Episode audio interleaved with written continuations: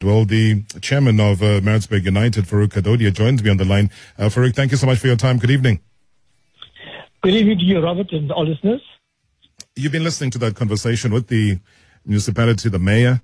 Um, what do you make of it, and where does this put Maritzburg United? Look, I just uh, uh, make two points of correction, which is quite important. The one is that uh, the league, uh, the team was, uh, was uh, promoted in 2008 and not 2014. The next one was the issue of the current contract. We've come to the last year, and not that there's two years left.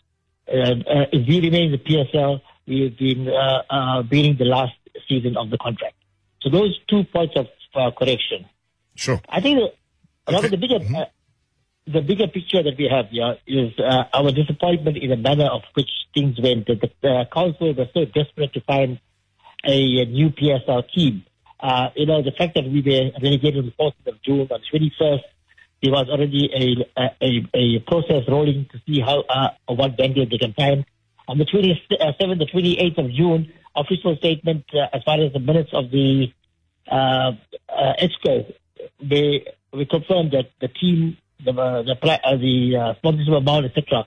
But again, again, I can't control that situation. Good luck to the city what they want to do. My my only disappointment was that for 20 years of service to the city, uh, the uh, the city had no patience in supporting the team as far as getting back the PSL.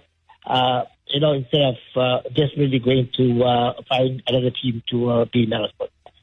Yeah, I, I hear that. Uh, I think if I had more time with the mayor, I wanted to say to him that if they wanted football development, then they need to support football development, not only the end product of a club that now, like you, you must go into the first division, uh, fend for yourself, uh, probably have Harry Gwala taken away from you, um, and then you got to go play somewhere else. And it might take forever you might end up the same way. A Cosmos, Black Leopards, or even a Santos would have ended. And I'm not wishing that on you because you have a great base there, but that's what it leaves you with when you don't have that level of support.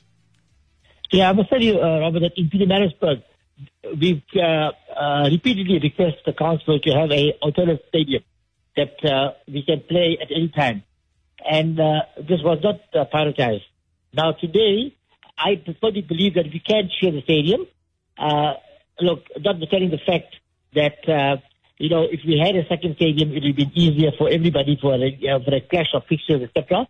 Now it will be in the, uh, in the league's uh, prerogative to study the fixtures well and give us dates that uh, will not clash. But uh, again, the important thing is that we go a long way in building a brand. The success that we had, uh, you know, uh, goes unno- unnoticed to many people. The fact that uh, from 2003 we had a process of building a brand. And eventually, when we reached the stages of uh, 2007, 2008, this brand was growing beyond our expectation.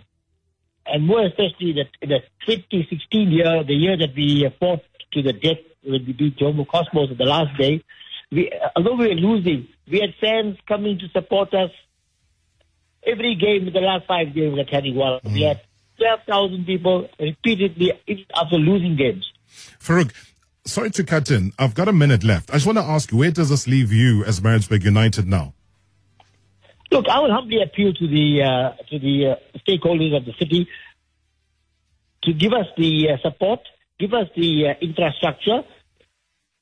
We'd, we'd, love to use the uh, training facilities. We'd love to use Harry Gwala. And more especially, if they want us to bounce back, we all know that the financial uh, support in the PSL is only 500,000 rand a month.